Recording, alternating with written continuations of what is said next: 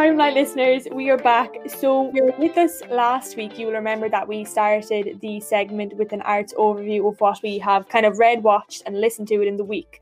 So, um, last week we touched on the Queen's Gambit and Catcher in the Rye. So, Trudy, what do you what do you listen to this week? Recently, I found um, it was actually last night. I came across this Australian singer songwriter.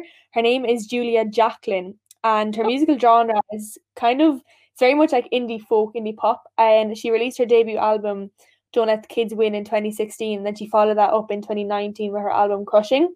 And also, I did a book order this week. So I got two books. The first one that came was Inside Vogue, and it's like the diary of the then British Vogue editor Alexandra Shulman um, during the run up to the British Vogue's centenary edition in 2016.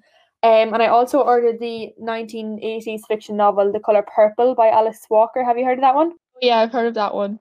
Yeah, yeah. So I just I kind of decided to start with that novel first, and it's really widely acclaimed and it's garnered so much praise over the years. And actually, Steven Spielberg directed the film, like he did a film adaptation of it in the 1980s as well. So it's like garnered loads of coverage. Um, and the novel is set for the most part in rural Georgia, and it kind of focuses on the life of African American women in like the southern United States in the 1930s. Um, so Celie is the protagonist, and she's 14 years old, and she's like victim to like an unimaginable unimaginable level of abuse and disrespect at the foot of like various social and cultural issues as a black woman in South America. Yeah. And she falls pregnant at the foot of her father's abuse and she has two children taken away from her and then she's like forced into an arranged marriage and she like suffers more abuse physical and verbal so I'm about a quarter of the way through now, and so far, like it's seriously lived up to the good reviews. And it's really interesting because she writes it as an epistolary, so it's like a collection of diary entries, and she addresses each entry to God. So make it that what you will. Whoa, mysterious. Yeah, it's really good. Do you think you'll have that read by next week? Pressure's on now, isn't it, Claire? okay, maybe the week after we'll expect a review of that book from uh, Trudy. So I just decided that I was going to get fully into the Christmas vibe this week. So over the past like two weeks, I've managed to watch seven out of the eight Harry Potter movies. And you wonder why you leave your assignments to last minute. I know it's terrible, but I I don't know. There's something about the Harry Potter movies that are so Christmassy, but also um, The Crown is has been very topical. Mm-hmm, yeah, I started it. Yeah, you started it from the very beginning. I just watched the um the the first episode of the fourth season. Oh, season four. Yeah. Did you progress any further in the first episode? No, not yet. I don't know because I feel like you have to be in the mood for it. Yeah, it's very like based on the time period that it is set in and all the kind of connotations like historically you really have to you can't it's not something you watch passively you really have to actively watch it know who the characters are like you have to be in the mood for it i think yeah, exactly. But even then, there there was like a full scene in the first episode, which was just about like horse riding, and it was like, oh, but it was it's shot really well. Like the acting in it is obviously like amazing. It's crazy how well they got um the main actress to look like Diana and stuff like that. She like really embodies her. And, but uh, yeah, I think maybe I will tune in again. I think I will. I just need to get into the mood for a bit of serious drama. Yeah, that's one thing. I actually started the crown myself as well, and I'm just kind of finished episode two. And one thing I noticed, and I commend so highly, is the set design and the costume design. Like I was reading about where they placed Buckingham Palace because obviously, like the Queen wouldn't open up Buckingham Palace, but they placed it. I think it was yeah Lancaster House in London, um, it's kind of a government building now, but it was built in the 1820s, and the likes of Shakespeare performed his play there, and Elizabeth I was born there. So, like, it's just even the set that they chose for it is so steeped in its own time period in history. Like, it just, I think at every corner, that show is just so highly commendable. Yeah, it, I yeah, I think I will actually tune in. You just get a really good review there, and I think I'm gonna definitely gonna watch it again. We will move on, and we have a very very special segment this week. A lot of things come natural to Claire, with sports justice in one of them. Mm-hmm. So we caught up with sports expert and self-declared GAA head Alana Conan, a DCU student and budding sports journalist, and we think that she did a good job at aligning Claire's sporting knowledge. And so we put both Claire and Alana's knowledge to the test with a round of questions to see how much or how little they each know. let's just see how they got on. Are you ready, Claire? Yeah, I'm ready. Here we go. Ready for this? Okay. Actually, not a sports expert. Alana, did we get the wrong Alana? yeah, I'm sorry. Well, you meant to contact Alana P, not Alana C. Number two. What county is referred to as the Rebel County? Claire? oh, That's easy enough now, Claire. is it fair. Sligo? Is it Sligo? Oh my god. No, it's not Sligo. It's not Sligo. What does a nutmeg refer to in soccer? Claire? Is that the thing that they? No, that's. Don't even um, go there, please. Claire, you know this. Claire, you have to know this. I I'm not think. Meg. Yeah. Yeah. I'm just thinking of a lovely festive winter spice. That's all I can think of. Um, Oh my god. What would a hookup refer to in major sports such as American football? Is it when a row breaks out between the two teams, when one player passes the ball to another, or when a player hangs up his boots and retires? option C. So when a player hangs up his boots and retires. Yeah. You feel like that one, yeah? It's in the gut. Chooses? Sure. Sure. I'm gonna go with um option B. I think it's when they get the ball and they like pass it forward, but they pass it in like a hook shape. Right. Question 10. Drum roll, please. Go on. Mike Tyson has garnered what nickname for himself? Steel, iron, gold, or rock? Um, So the others are steel, iron, gold. I'm gonna say steel. Steel, yeah, okay. Alana, what do you think? Um, I also don't know that one. I would say steel. Steel, okay. Trudy. I'm sorry to both of you, but the answer is actually iron. What? And that's been the quiz. Okay, do you want to know your points? yeah, play it on. Yeah, us. give us the points. Okay, Alana, you got 7 out of 10. Claire, you got 4 out of 10. You know what? You know what? Do you know what, Claire? I think stone. I think that was very respectable. Thank you. In all fairness. That was some good quiz quizzery we just did there. Okay, so that was our segment. Claire unfortunately lost the lead by three points on our sports quiz with Alana Conan, the self declared GAA head and the Sports Lane presenter on Mhm. DCFM. So, Claire, have you hung up the boots yet with the sports? Oh god, that that quiz was rough, but I think I got through it pretty well. In fairness to me. Yeah, you you you got through. You didn't exactly get through with a win, but you got you got through. You survived. I don't think I embarrassed myself too much, so it wasn't too bad. last week we touched on I'm a Celebrity Get Me Out of Here's 20th edition. It was the first week running. And now I suppose that we're another week, we're two weeks in now nearly. So the the trials are, you know, they've all been presented, they've all been put through. We're left with, with this is kind of the stage where you judge the kind of top four, top two people. And I think last night's episode, Claire, it was good in the sense that we saw Shane Richie go for a solo trial, and I thought he mm. did quite well in that. What did you think? I think that was a really easy trial. Do you not think? Like the one bit was the tarantulas in the box in his head, but I think like there was one stage where he was walking through frogs. Yeah, I know. I thought that as well. The bit he panicked on, I think his personality added to it. Like I bet if there was if it was Mo Farah doing it, he would have been a lot calmer. But the fact that it was Shane and he's, you know, a TV personality, a comedian, he hyped it up a lot, and that kind of is what made me feel like it was more difficult than it was. Whereas if you put someone else in that trial, they probably wouldn't have freaked out as much as he did. Yeah, I don't know, Trudy. Like there, it's been going on for two weeks. I just don't think there's much to show for it. Like nothing's really happened, except for kind of a few kind of cracks that are starting to show. So two nights ago, um, two contestants came back from a trial and they only got six stars between them. And basically, Shane Richie and then Vernon Kay were talking amongst themselves and saying like, "Oh, they're definitely going to be kind of voted in for tomorrow's trial," or they were just kind of saying like, "Oh, they're kind of going to be picked on now," and her and Jordan are kind of the same, like cut from the same cloth. I think that's what they said, and yeah, and literally Shane got picked for the trial then, so it was kind of like a bit of karma, but that's literally the only thing that's happened that's kind of divisive. Like they I know it is good that they all get on, but I think a lot of people are starting to come to the conclusion that it's a bit boring and nobody's really tuning in because it's just it is just a bit boring. Like there's nothing really that exciting going on. There's some news stories actually coming out um that the Welsh authorities are kind of concerned of the the non-natural wildlife and the like it affecting the like the native ecosystem. So there was actually like a guard investigation of if the, if this is affecting the ecosystem.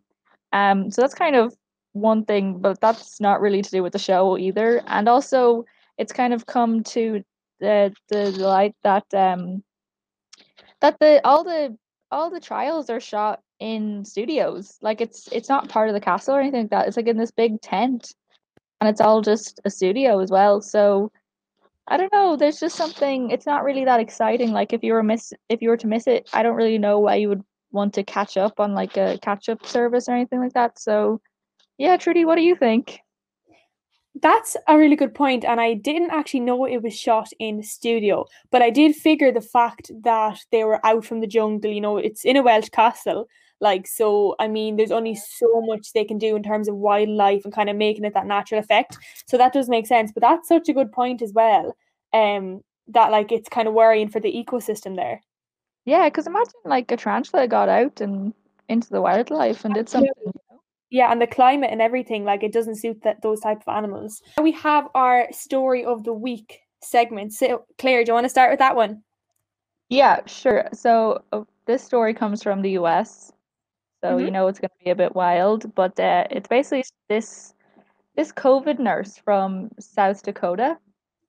She basically went viral for a tweet that she posted. Her name's Jodi Doering, and uh, she basically said that working on the COVID ward is like a horror show, and just that because it's not for the reason you would think. It's because people go into the ward with COVID, very obviously have COVID, and all of a sudden they kind of they just believe that they don't have COVID, and they're kind of angry at the nurse, and they're completely denying it that they have COVID, and they're not using the time that they have to like call their families or or make contact with anybody, bef- and then they just pass away, always denying that they had COVID and like hoping that it was something else like the flu or pneumonia or pneumonia because they just they just can't believe that they could possibly have COVID.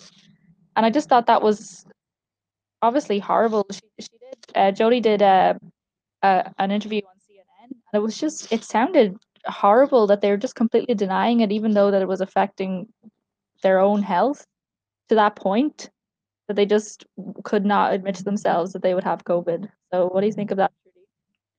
Why would I don't understand why they were denying it in the first place? Like, was it that they were young and healthy, or were these older people who, you know, were kind of denying the whole existence of COVID, or what kind of? Yeah, people who don't believe COVID is real. So and they have COVID, but they don't believe it's real, so they think they don't have COVID because they don't think COVID exists. I think when anything like this comes out in terms of a vaccine, in terms of anything that affects the entire population, there's always going to be people that are kind of, you know, those cynics and they don't believe it's real, they don't trust the science behind it. They would rather believe their own instincts and intuition. And sometimes that's just not the case because when there's science backing these things, you can't exactly have a grounding to fight that off. So I just think that's bizarre. And especially I think sometimes we have these like prerequisitions where like these things we hear them happen in America and then they but like they are filtering out and they're happening in other places as well. So I wouldn't be surprised if this is something that was on a more global footing either. Yeah, it is scary the way that um all of a sudden you kind of think, oh, that's crazy, that's happening in America, and then you get like the Gemma O'Doherty's over here, and it kind of it comes to us eventually. Mm, yeah, yeah. Yeah. Um, so my story is a little bit different in that.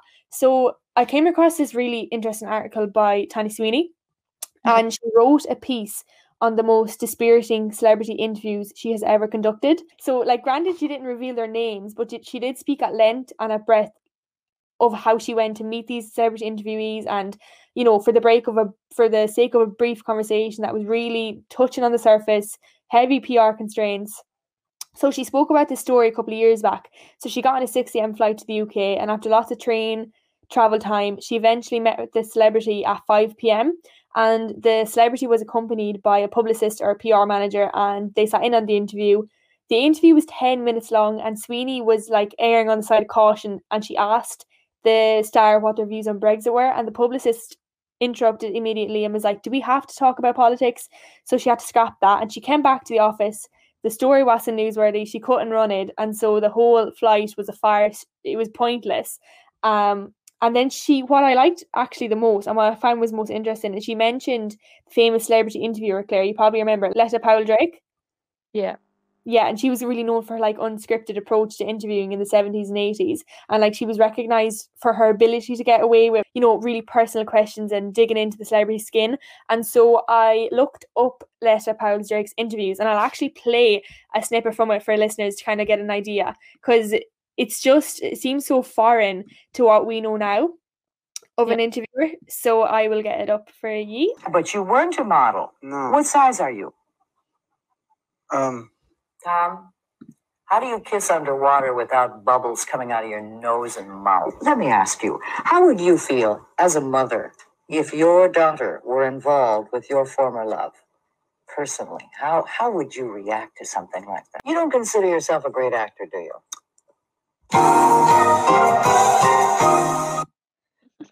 Isn't it mad?